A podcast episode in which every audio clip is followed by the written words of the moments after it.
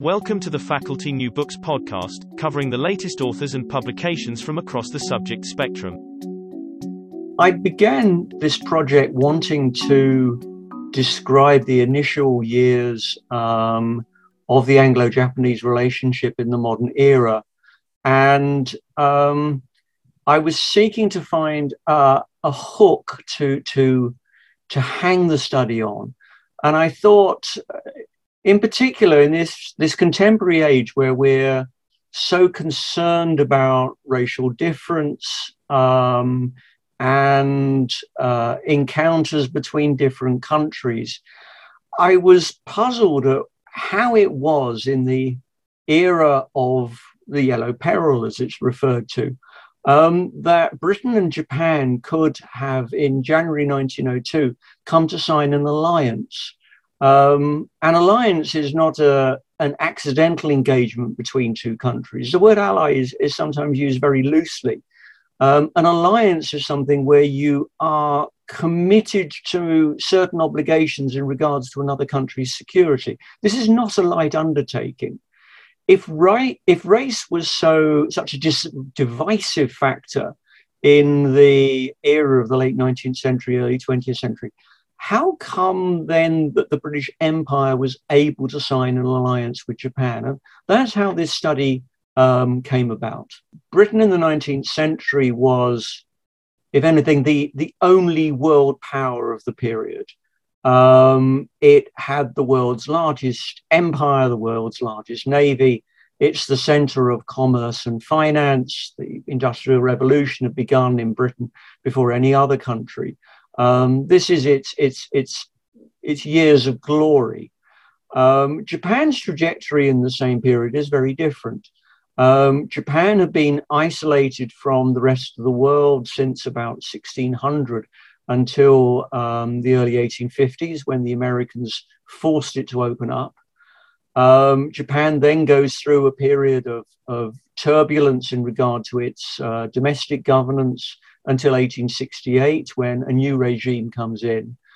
Um, but very quickly, that new regime is able to modernize Japan and to uh, increasingly attract the, the interest of, Brit- of Britain and of Britons in a number of different ways. Uh, and so, what the book is about is trying to trace how that, uh, how Britain interpreted Japan's trajectory and came finally to, to believe that it was possible to reach over the racial divide um, to sign an alliance. What I describe in the book is a period um, initially of British interest in Japan, that Japan in some ways was interesting for the Victorian imagination.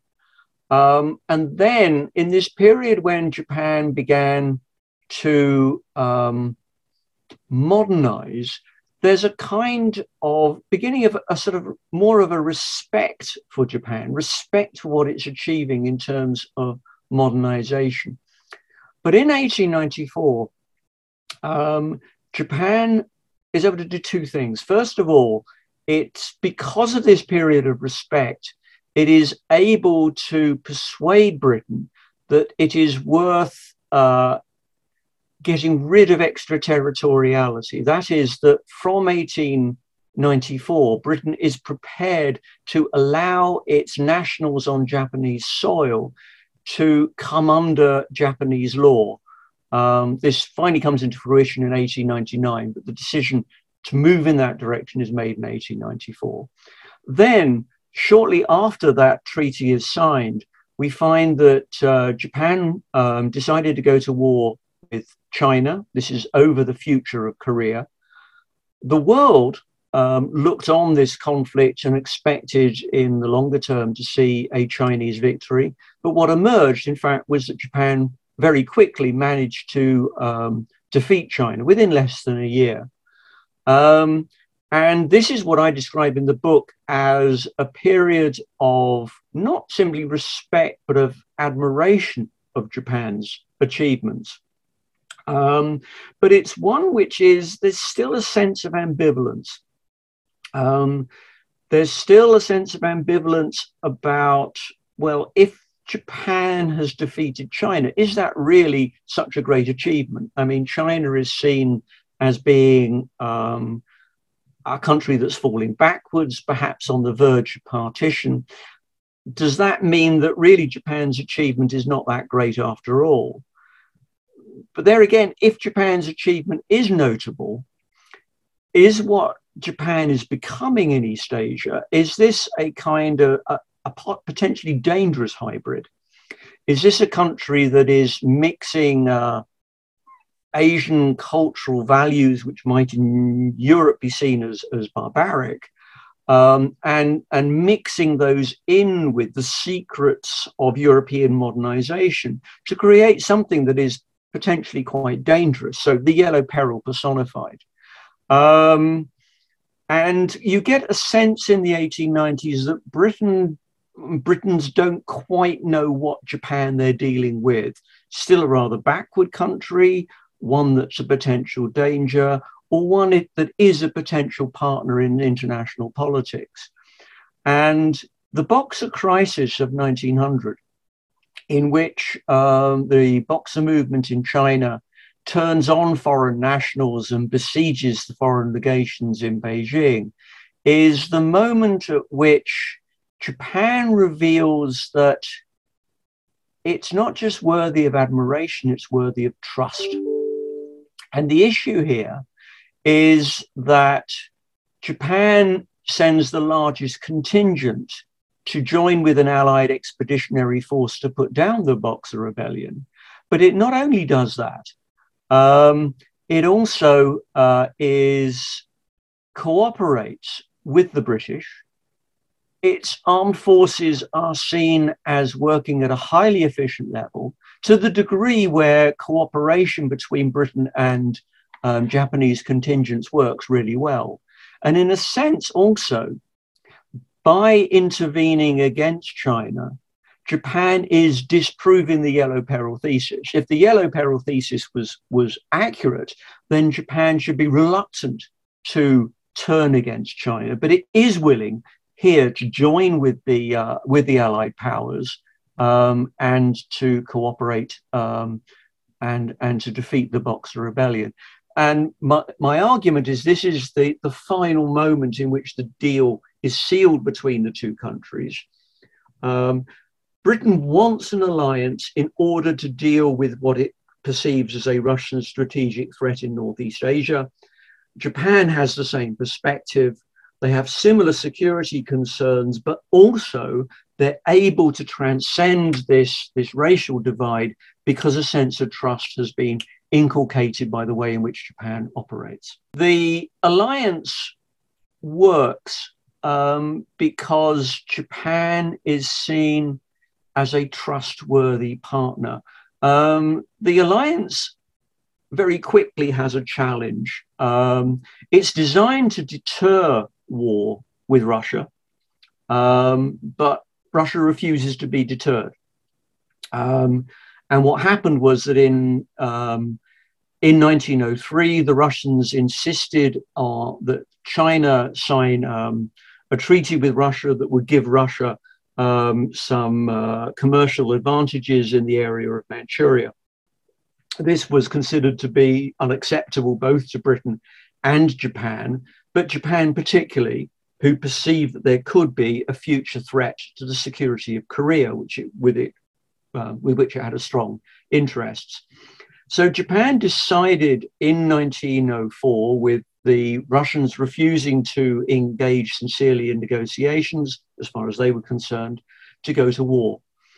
Um, during the war, Russia Japanese War of 1904 1905, Japan is able to seal a victory um, but what's important here is that in 1905, it achieves a victory, but it doesn't then seek to become the paramount power in East Asia. Between 1906 and 1914, while there are some interests it defends um, in East Asia, it by and large cooperates with Britain and the other European powers while some Asian nationalists seek uh, Japanese sponsorship of their revolutionary movements against European colonialism. The Japanese have a very much hands off attitude towards this. They're far more concerned about gaining respect from the Europeans um, than they are from uh, trying to become the leader of Asia against Europe. Um, and so this sense of, of, of trust continues. Um, there is a sense in which Britain is very sensitive still to the racial divide between the two countries. And so it does its best, particularly through royal diplomacy, to try to demonstrate that it respects Japan, um, that it's willing to treat Japan as an equal partner. So, up until 1914, though some problems exist in the background, um, the alliance continues to work reasonably well. One of the things that, one of the reasons why Britain has to be sensitive um, to the racial issue is that it is aware within its own empire that the British dominions around the Pacific, Canada, Australia, New Zealand, are averse to Japanese immigration. Um, this is a knotty issue for Britain. Britain doesn't have the right anymore to tell the dominions what to do. Um, but at the same time, it doesn't want this problem to create issues with Japan. And one of the reasons why it's possible for this alliance to continue is the way in which Japan handles this. Um, it handles it in a very responsible way. It doesn't try to make a meal of this issue. It says that it is aware of the sensitivity and thus offers the possibility of voluntary agreements that Japan will voluntarily restrict the number of migrants going abroad. And Britain is quite happy with that approach.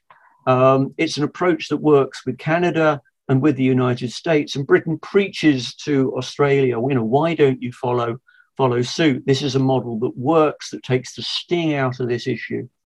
Um, essentially, Britain doesn't want race to corrode the alliance. The alliance has a strategic value, um, and it doesn't want issues like immigration to erode it. Um, however, the First World War leads to a new kind of understanding of international politics emerging.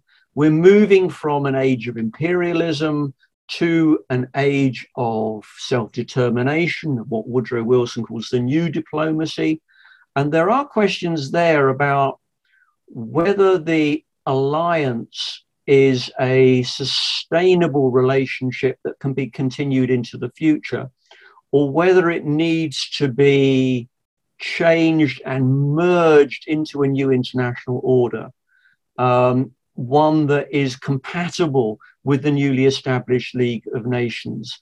And that in helps in 1921-22 to see the old alliance come to an end, but not in a way in which Britain um, suggests that it regrets the alliance, that it doesn't want anything else to do with Japan because it sees Japan as retrograde in any way.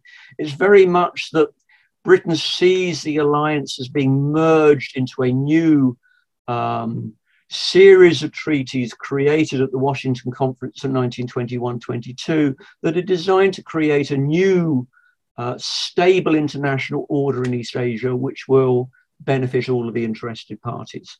The one thing I want people to think about is that it is we need to be careful about how we project current ideas on how society works into the past um, and to see our forebears as um, simplistic and reactionary figures.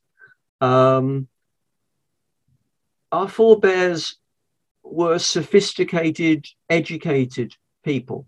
There was an awareness within the Anglo Japanese relationship of the damage that could be done by a world defined by race. And there were quite clear, overt attempts to try to, to finesse that issue and to allow international cooperation um, to continue. So it's in a way, it's it's designed as a word of warning not to be too simplistic about the way in which we interpret history.